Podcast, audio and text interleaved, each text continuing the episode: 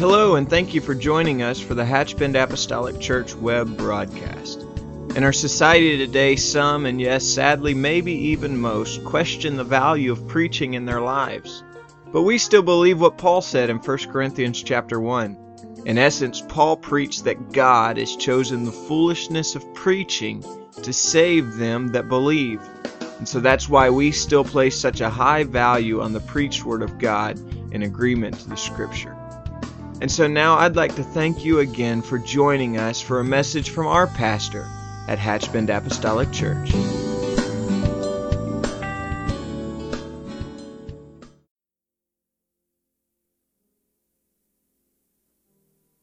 right now. The book of 1 Samuel, chapter 22, and verse number 1. I'm going to ask you, as I often do when we're in familiar territory, please don't disconnect. Say, well, I've already heard this story because I believe we can uncover something tonight with the help of the Lord that can uh, be a ministering agent to all of us. The book of 1 Samuel 22. The Bible says, And David therefore departed thence and escaped to the cave of Adullam. And when his brethren and all his father's house heard it, they went down thither to him. Verse 2 is uh, of this passage of Scripture, verse 2 is probably one that we're most familiar with. And everyone that was in distress, and everyone that was in debt, and everyone that was discontented, gathered themselves unto him and he became a captain over them, and there were with him about 400 men. Amen. And so I want to, with the help of the Lord tonight, I know we're somewhat familiar, especially um, now we're having read verse number two. We are, we're pretty familiar with what went into the cave, but I want to talk about what came out. And so sometimes we go into things Amen. But what's really important is what comes out on the other side of those things. Lord, I love you today, and I thank you for the particular grace that you have given us tonight to be here. What an honor it is to be in your presence. I feel it is a double honor tonight to stand in this pulpit. Ask you to just anoint my heart and mind and anoint all of us together. Help us to push back the weariness, perhaps the tiredness from our bodies and bones. And ask you, God, to help us today to, in, to lean in and hear these eternal words in Jesus' name. Amen. And you can be seated. What has often been referred to as one of the greatest, uh, perhaps, uh, snapshots of the church is right of the modern day church, perhaps, is right here in First Samuel. And, uh, and so if we for just a, a few moments, I want to kind of go back in the story, if we can, and uh, as it begins in in uh, chapter 21, and find how we got here. And uh, it was at a time in David's life that he was running for his life from King Saul. David had been anointed king, and Saul's reign was coming to an end. He had certainly run aground spiritually. Uh, little doubt in my mind that at, at some point in, in all of this that Saul had not become a heretic spiritually. And uh, now David is the anointed king of the Lord, and Saul is after him. We read uh, more than one account where Saul tried to kill David two times, no less than two times. He threw a dagger at him, and if it had not been for David's uh, shrewdness and the hand of God's mercy upon his life, he would have been killed. David was running for his life. This is not just a little Bible character story, and we're not in vacation Bible school tonight. This is real life. David was running for his life. And uh, Saul was trying everything within his power to destroy him or even have him destroyed. There were many people and many players in this story uh, that led up to uh, where we are in, in this cave. As a matter of fact, at some point, David feigned himself mad. He feigned himself as a lunatic, trying to disguise himself, but somebody there in the crowd recognized him. And, and uh, so it just seemed that everywhere David went, there were just wanted posters in every town in every little village. And uh, so it's a long and grinding road.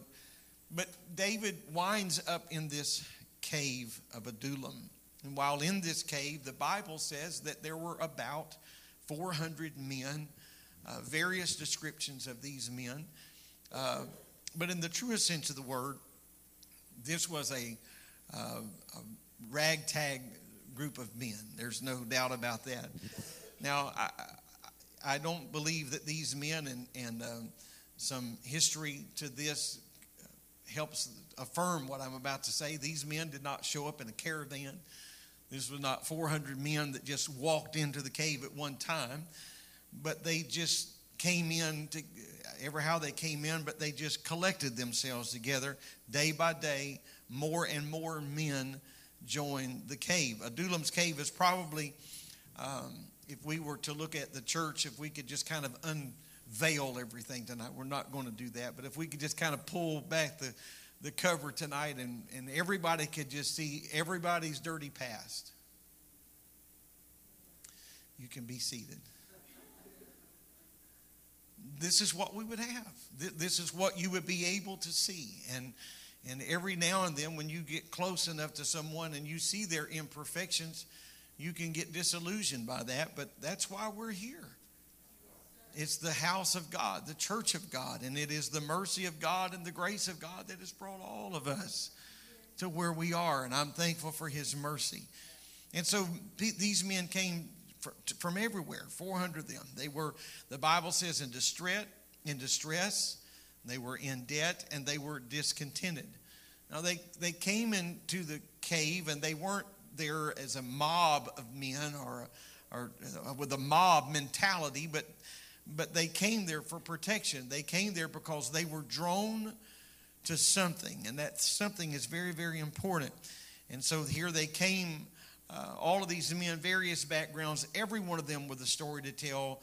Uh, they could tell how they got in distress, they could tell how they got in debt, and every one of them could talk about how they became discontented. Every person had a story. And that is not unlike everyone that's here tonight. We could all tell a story of how we wound up where we are and how we wound up in certain areas of our life. But God was going to take the impossibility that is on the table, he's going to take the impossibility of this circumstance, and God is going to turn a mighty army of men into, into to all of these vagabonds. And so the, it, it's a story, it's a, a, very interesting story in Scripture. Uh, according to our text, if we were to look at verse 1, David came to the cave alone. This started out as a one man show. He came to the cave alone. And then all of a sudden, the Bible talks about that David's brethren, his family, then they joined him in this cave, which meant that these also were people that had deserted the leadership of Saul. And now, because they walked away from Saul, the instant they made that decision, they are now fugitives. They are now running for their lives as well. But they understood something. They understood that the anointing of God was upon David. They were they understood that clearly the hand of God is on David. Now it doesn't look like God's hands on David right now. there's not a whole lot spiritual, there's not a whole lot godly, there's no robed choir singing in the background, there's no cathedral off in the distance. But God's hand of anointing was upon David.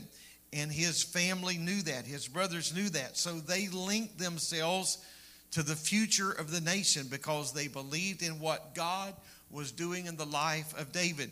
And uh, so uh, many others, as not just his family, but many other people viewed and realized that David was the only hope for their success, that David was where it was all going to, to accumulate. So they came to him.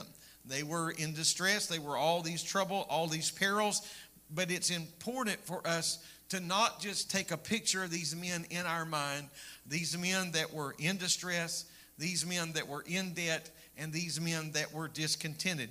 If we view them only as that, then we will have the wrong picture of them ultimately because I think that we should be able to look beyond where they are and see what they had been. They had not always been in this condition. They had not always been like this. And so David ended up with 400 mighty and valiant men, and uh, that number would only increase in time. So, uh, of his mighty men and their leaders, they're listed in 2 Samuel uh, chapter 23 that we also can see a list of them in chronicles 11 which is just a historical uh, recount or uh, an account here of the kings and so people all around david would would never have been noticed in history had it not been for their association with him. Amen. All of these men are in for that for many in most respects are nameless and faceless to us right now and they would not have any recognition at all had it not been for their association to david. But that could be said of a lot of us. As a matter of fact the disciples would probably not be known to us if it had not been for their association with jesus christ amen and so we see them because they connected themselves to something that was greater than themselves Amen. God usually does not call the great, and He does not generally call the powerful, but God calls servants. God calls people who has a heart for him and, and a willingness to obey. And that's what it takes. We can often see our uh, the, the things that disqualify us are our inabilities. We can see our weaknesses and our frailties, but God can take that if we're just be willing to say, Lord, here's what I have. I'm going to bring this. I'll lay this on the table I'll put this at your feet. So here's David's band. Uh, of rejects, and I'm not trying to be crude or crass with that, but they did represent the future of a nation. It didn't look like the future of a nation, but they represented the future of a nation, and God's hand of blessing was upon them. Amen. Listen to just one excerpt from the heart of David during one of this one of the darkest times and seasons of his life. I'm going to read from Psalms 142. I hope you brought a lunch because I'm going to read the whole Psalms 142. I cried unto the Lord with my voice. With my voice unto the Lord did I make my supplication. I poured out my complaint before him. I showed before him my trouble. When my spirit was overwhelmed within me, then thou knewest my path. In the way wherein I, I walked, have they privately laid a snare for me. Amen. I looked I looked on my right hand and beheld, but there was no man that would know me. Refuge failed me. No man cared for my soul. I cried unto the Lord, O Lord, I said, Thou art my refuge and my portion in the land of the living. Attend unto my cry, for I am brought very low. Deliver me from my persecutors, for they are stronger than I. Bring my soul out of prison that I may praise thy name. The righteous shall compass me about, for thou shalt deal bountifully with me. Amen. David was just pouring his, that sounds like a pitiful prayer, don't it? My goodness, if you were on the other side of the door eavesdropping to somebody praying that prayer, you would think, my, my, my, I need to go the other way. David said, They have privately laid a snare for me, but he, he wrote in another psalm, he said, Lord, let those that laid a snare for me get caught in their own snare. Amen. Let those that dig a ditch fall in their own pit, and those that push a rock uphill, may it come back down on them. Amen. Amen. And so David is saying, Lord, I need you. If I've ever, if I've ever, the songwriter said, if we've ever needed the Lord, I sure do need him now. Amen. And so what looked like a cave to most became a divine sanctuary to David. God was going to do something in his life and this was not uh, through a metamorphosis, but he knew that the Lord was his portion and he knew the Lord was his refuge and he put his trust there. David knew that God would keep his promises and he knew, according to the word of God, that he was destined for the throne and he was destined to lead the kingdom. Now, he doesn't look too kingly right now, and this doesn't look like a kingdom right now. He's down on the lowest of lows, but David understood that God had made made a promise. Hallelujah. David took these men, misfits, outcasts, whatever you want to call them, and David began to forge something in their heart, and he made of them a mighty fighting force. It sounds a little bit like Ezekiel's vision, doesn't it? When the Lord said, Speak to the wind, prophesy to nothing, speak to the wind. Amen. And as he looked, bones were everywhere. But the Lord raised up a mighty army among everything that looked over and done. I want to tell you tonight that no matter what the devil tries to point out, when we look at ourselves in the mirror, we need to not see us as we may see us, but see us as God sees us. Amen. This is not a cheerleading session. I just want to remind you, you didn't drive to a pep rally tonight, but we're talking about the irrevocable word of the Lord that is forever true. It is forever settled. It doesn't just belong to the ages. It didn't just belong to David, but we can, we can scratch his name out and we can write our name above that. And it is as, as applicable to you and I as it is to anyone in the word of God. Amen. David was in the cave leading 300 men. While he was there, God was teaching David something. Sometimes we are very, very anxious, and sometimes so anxious to get out of the bad spot we're in. We can fail to understand that God just may have us there for a reason. So while David was in the cave trying to forge something in the heart of these men, God had David in the cave trying to forge something in his heart. David was becoming a leader like no other, and he was learning skills that he would have learned nowhere else. He meant he was going to need this to lead a nation. Every man had a choice to make. Amen. Every one of these men had a choice to make. Every one of these people, just like you and I, have a choice to make. Amen. The same is true not only for this generation, but it will be true for any generation before us. Amen. We've got a choice to stay where we are, or we've got a choice to stand up and say, God, I just want to put my hand in your hand and I want to trust you one step at a time. I want to live for you. If I have to live for you one minute at a time, one hour at a time, one day at a time, I must cast my lot and believe that you are able to restore into my life everything that may have been lost through time, circumstances, situations in my life. I mentioned it, I think, Sunday, but I just want to read it tonight. Joel 2 and 25 and 26. He said, I will restore to you the years that the locust hath eaten, the canker worm and the caterpillar and the palmer worm, my great army which I sent among you, and ye shall eat in plenty and be satisfied and praise the name of the Lord your God that hath dealt wondrously with you. Amen. Now look at the latter portion of that. That passage of scripture, he said, And my people shall never be ashamed. Amen. And my people shall never be ashamed. Amen. I want to hold on to that last part. I, I appreciate the restoration of the cankerworm. I appreciate the restoration of the hand of God. But I'm thankful that God can take all of our scars in our past and put them where they belong in the past. The Bible says, Amen, that when in, in the, the book of Genesis that when the Lord came to visit with Adam and Eve in the cool of the day, that the scripture says they were naked and ashamed. So they hid themselves because sin always brings shame. Amen. Sin always brings shame and, so, and shame. And so for the first time, they saw that they were naked. And for the first time, they felt shame. And for the first time, they hid or at least tried to hide from the very presence or visitation from God. But they weren't, they were the first to feel that, but they certainly weren't the last to feel that. And so many generations of people felt shame and dealt with shame and didn't know how didn't know how to reconcile that shame. And so, according to the law, they killed bullocks and sheep and goats and doves and, and all kind of things to push their sin and their shame back. Hallelujah. But aren't you thankful for Calvary's cross?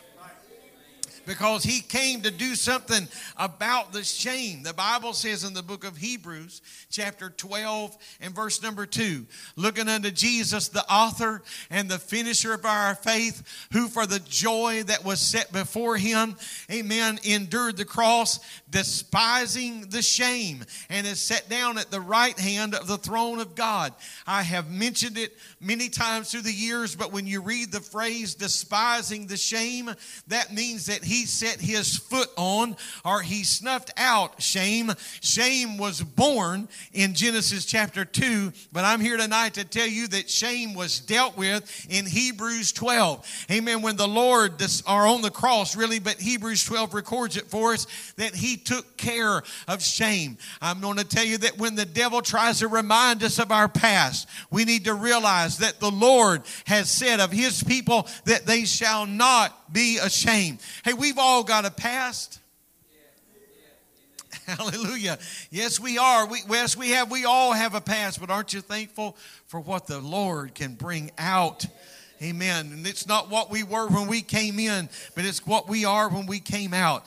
Amen. The, the Bible talks about these men that were distressed. The word here means someone that's oppressed or per, oppressed by an enemy in particular. And these men were, because when they allied themselves with David, they became an instant enemy. Amen. And so when they came to David, David took them in. But they had a choice to make. At some point, they had a choice to make. They could keep running from the enemy. They could keep running from town to town and from hamlet to hamlet. I mean, or they could stand with David and they could say, We are on your side. We're casting our lot. Now, it doesn't sound like a hard choice to me. Who wants to live in distress? Who wants to be on the run? Who wants to be pressed by an enemy? Amen. But it's strange how many, how many people sometimes are not willing to give up the things that oppress them. Amen. It's the absolute truth. How many people will sit in a church service where the liberating power of the Holy Ghost is moving?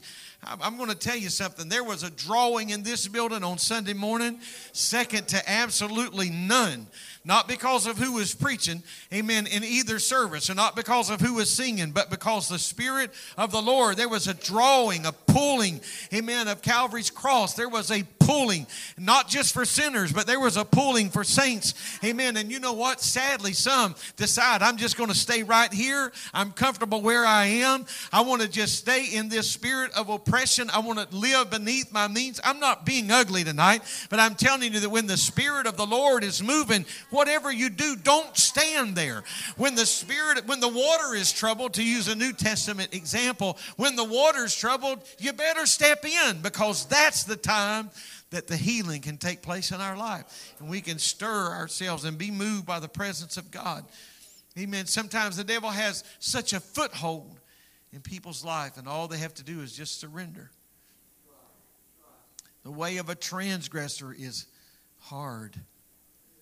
Amen. But he said, Take my yoke upon you because it's easy. The hardest thing in the world to ever do is live on the fence. But when you just say, This is what I'm going to do, there is something so liberating. I'm I know I'm preaching to the choir tonight. Amen. Because there's there was that moment in our life where we said, you know what, I'm casting my lot right here, and this is what I'm doing. That doesn't mean there hadn't been tough days, and there hadn't been, doesn't mean there wasn't opportunities to throw in the towel, turn around and walk the other way. But we just cast our lot here and said, This is what I'm going to do. Amen. Win, lose, or draw. Am I preaching to anybody tonight? Amen. So we're just going to hold on to the hand of the Lord. I'm thankful that God has delivered us. I'm thankful that I've been delivered from a lot lot of things, a lot of things that held me back, a lot of things that held me down. I'm thankful for the liberating power of the Lord. Amen. And so we have to fill our lives. It's so important, so important what we fill our lives with. I was, uh, I, I was intrigued by the title of a book a, a few years ago, and uh, I had I had heard the author speak and uh, talk about a little bit of their past and some of the things that they had gone through, and I was intrigued um, uh, somewhat by the story of their life and their past, and and uh, and and I realized that somewhere in the course of that that that they had at least authored one book. And I began to read this book, and I kid you not, as I began to read this book, I just felt almost a spirit of depression. I'm being very honest. And I thought, you know what? I don't need this. I, I don't need this. And, and, and, and, and maybe if I'd have kept read, reading, reading, if I would have kept reading the book, we might have pulled out of that. But I wasn't going to hang around to find out. I just thought, I said, man, this is discouraging. This is just, wow. I've, you know,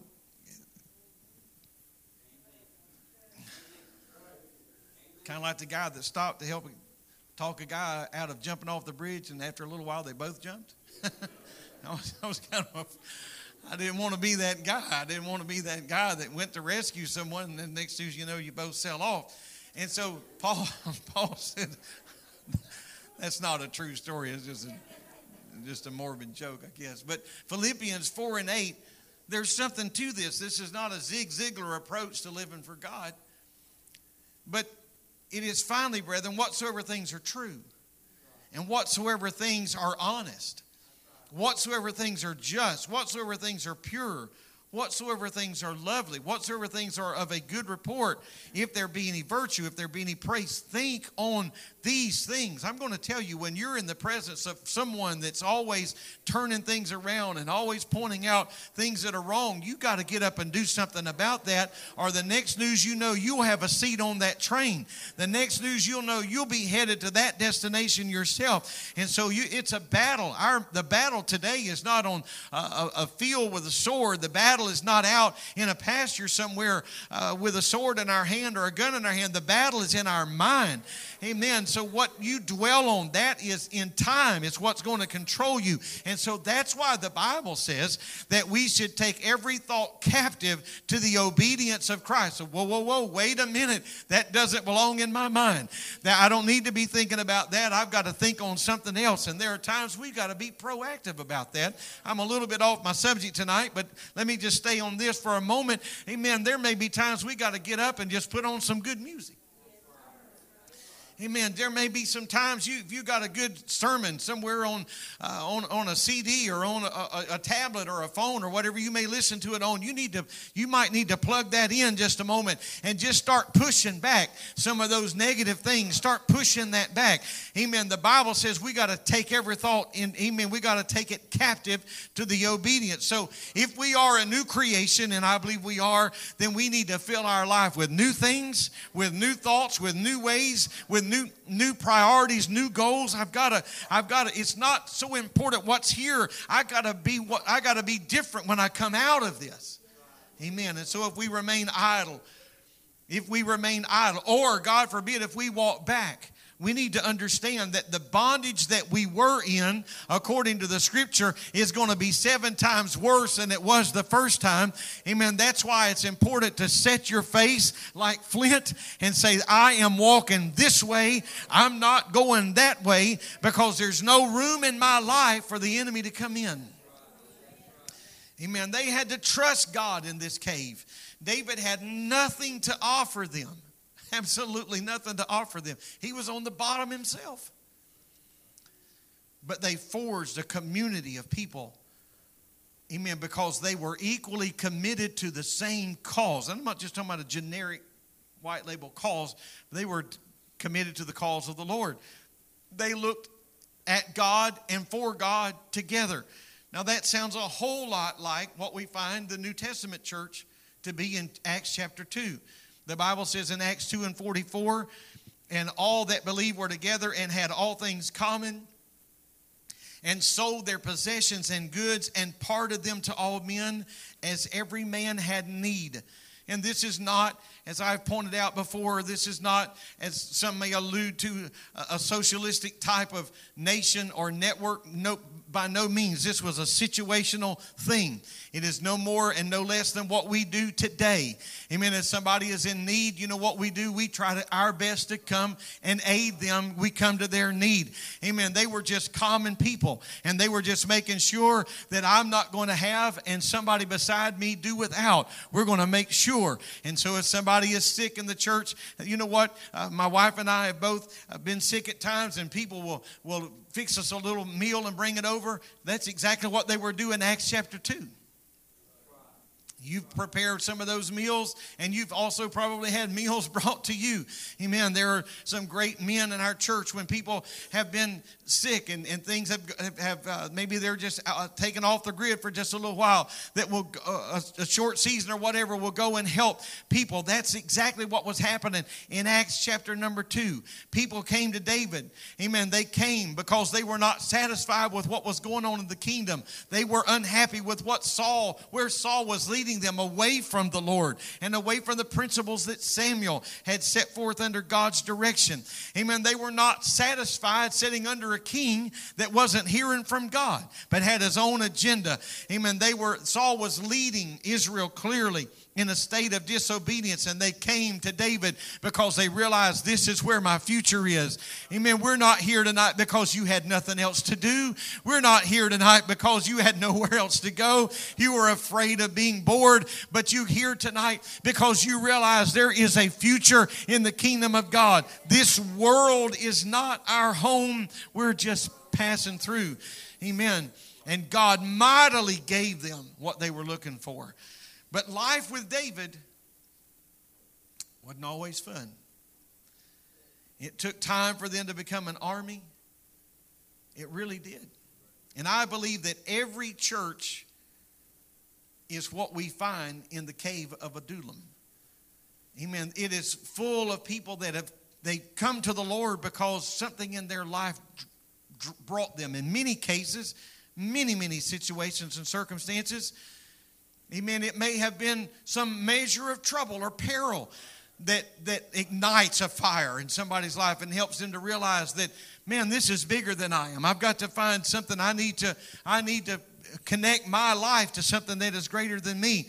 Amen. And so that's where people that's where people come together. And the church, amen, we come together. I'm thankful for the church. It's not perfect. Amen. This church is not perfect. No church is perfect. No organization is perfect. And it's because we're all made up of imperfect imperfect people. Amen. David, however, when we come together and realize the great cause of the kingdom, great things can come out of even stressful moments and seasons of our lives. Just last night, I was listening to uh, Brother Stan Cook. We've had him here a few times, and he was singing the song that Sister Priscilla Magruder and Brother Magruder made popular. It starts out Today I faced a mountain on my own I could not reach. And so we are compelled when we hear the words of that song. What a beautiful song and beautiful music and, and the lyric. But, but my wife and I were together with Brother and Sister Magruder when Sister Magruder told us how that song was born. And we enjoy hearing the song. But I'm going to tell you, you wouldn't want to have to live through what they were going through to give birth to the song. We've talked about it many, many times. I, I, I, don't know what, I was never at their church and don't have any idea what their family center looked like or their gymnasium looked like.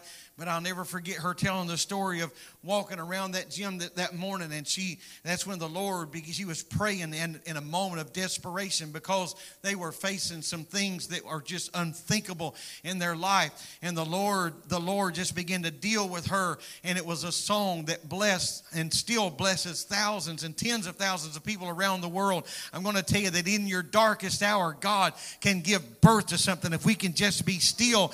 As a matter of fact, while David was in this cave of Adullam situation, it is where he wrote the 34th Psalm.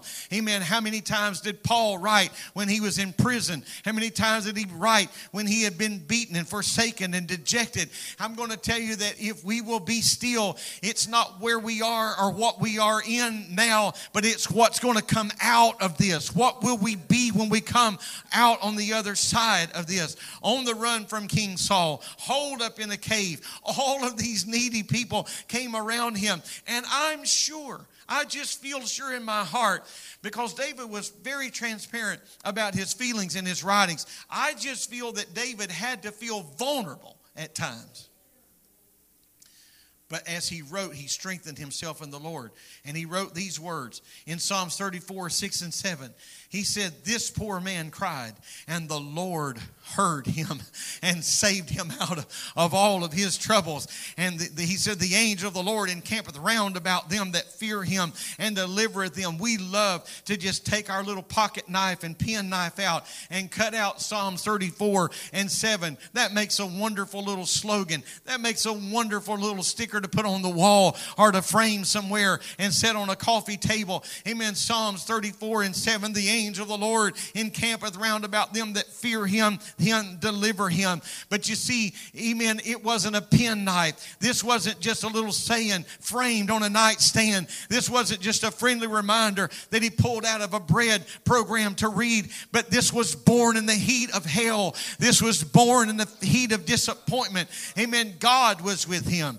In the, when the Bible says the angel of the Lord, in the Old Testament, amen, this speaks about God's visiting presence. The angel of the Lord encampeth around about them that fear him. Amen. He doesn't just camp around just to hang out and hold your hand, doesn't just wipe your brow, pat you on the back, tell you all is well. But the Bible says, and delivereth them. The angel of the Lord encamp about them that fear him and delivereth them. I'm going to tell you that when the Lord shows up and he's here tonight, amen, when the Lord shows up in our presence, when we have a holy visitation of His Spirit, He didn't just come to make us feel better about our Wednesday.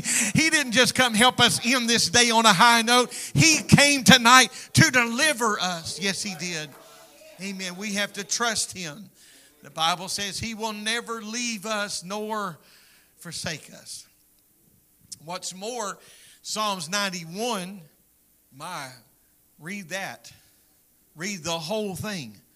But Psalms 91 says he gave his angels charge over us. Amen. He gave his angels charge over us, concerning us, lest we dash our foot against a stone. They would be there to bear us up. Amen. My Lord, it's hard to read Psalms 91 and not feel a spirit of freedom and liberty and hope come out. Amen. Hebrews 1 and 14 talks about ministering spirits that are sent to minister to those who will inherit salvation. I'm thankful tonight, amen, that when we need a ministering spirit to come in our life, I'm thankful that the Lord has our address. He has a key to our door. I'm, he has a key to our heart. And I'm thankful that He can walk in and minister to those. Amen. He's ministered to me on many times. Amen. I don't doubt God's presence. I, I really don't doubt God's presence.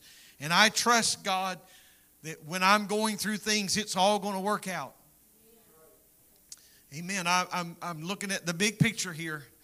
When we're in the middle of things, I don't, I don't doubt God's presence, and I know that things are going to work out.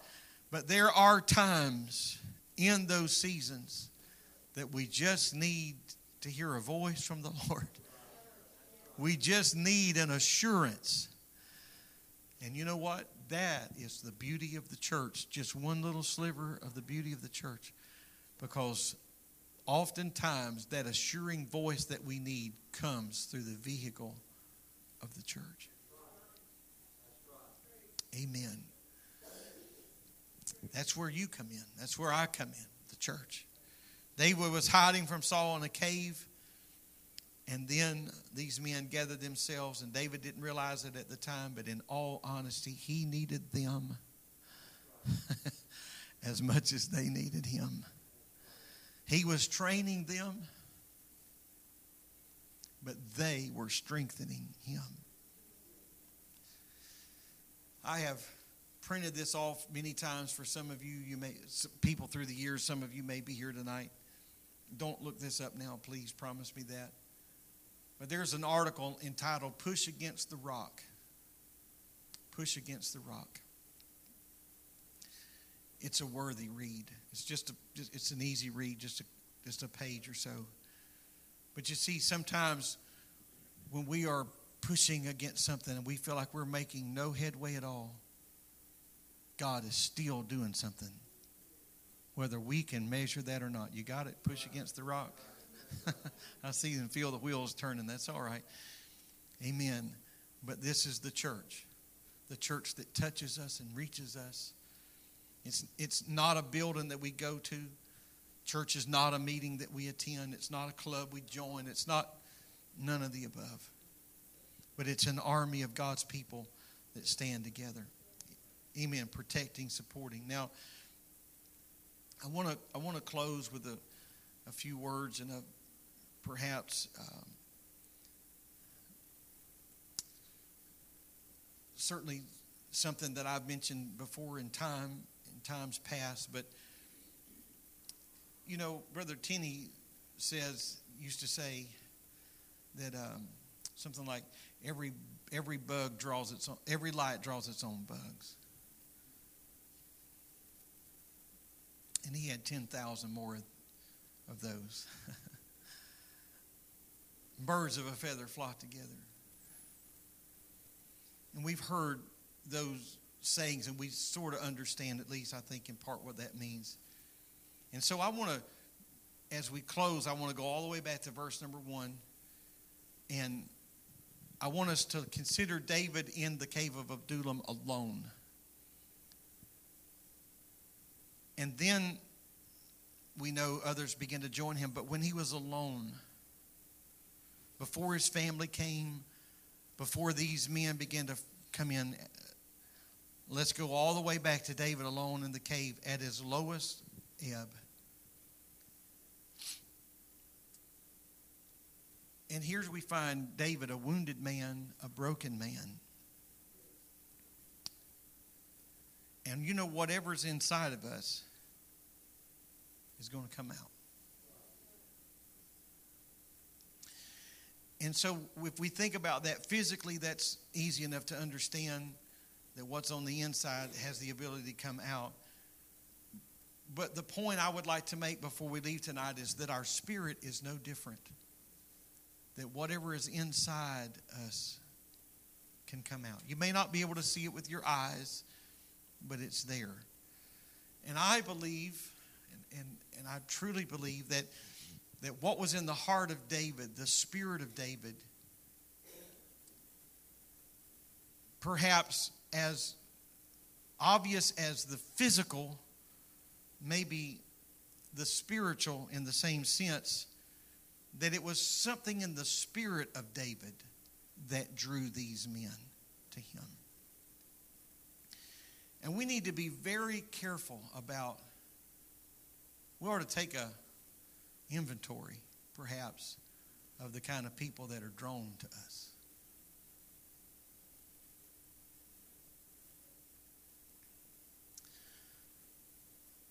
Because if if we're not careful, we can attract the wrong company. Mm-hmm.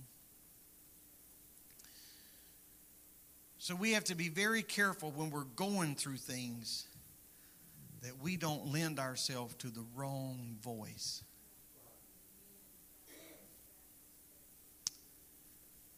I've watched people through the years that have gone through distressing times, and, and, and if you're not careful, the enemy can take advantage of those moments. And if we allow those things to go unchecked, we can draw people to us that may not have our best interest in mind. I understand the camaraderie of when someone has gone through something and somebody else has gone through the same thing. There's a common denominator there. I understand that. But if I could just use an absurd, perhaps, example to draw a point. If the hospital was just full of sick and dying people, it would just be a potential and an eventual morgue.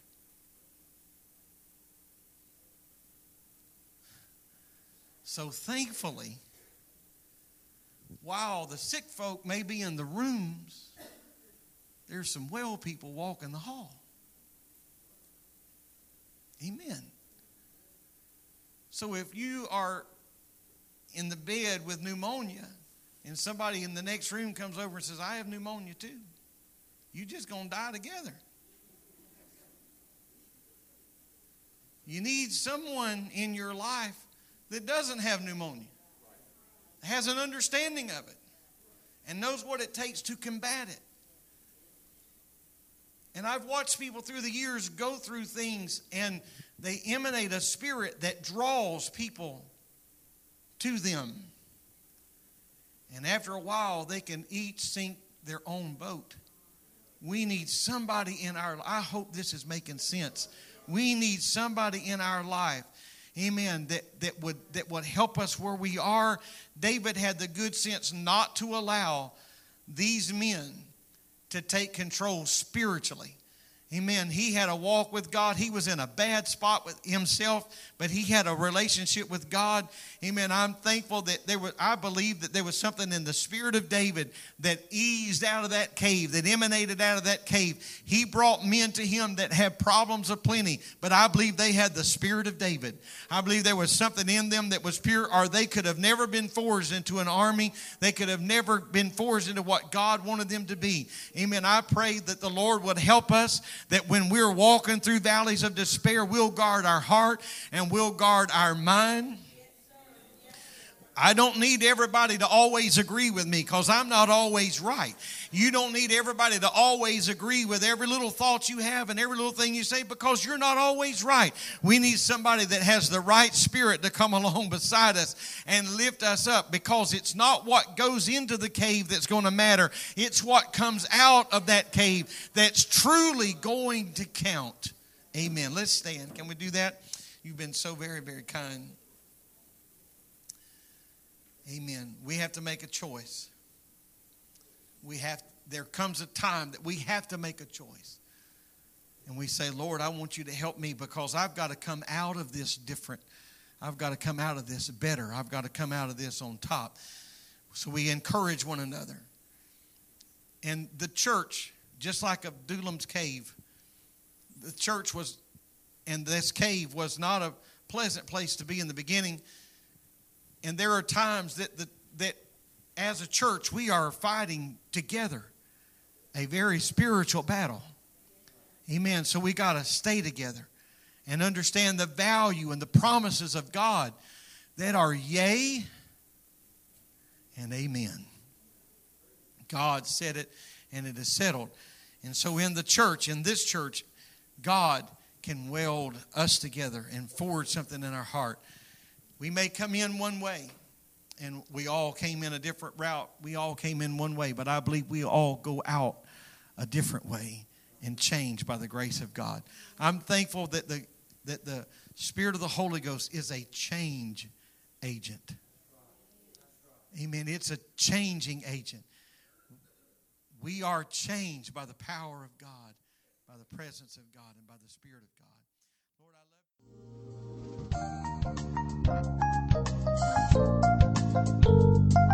This message has been brought to you today by the Media Ministry of Hatchbend Apostolic Church.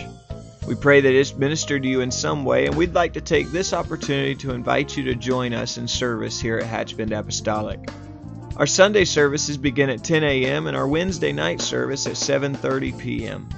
For any more information or to speak with our ministry staff, please feel free to call our church office at 386 935 2806 or you can visit the contact link here on our website. Again, thank you for listening, and we pray God's richest blessings on you and your family.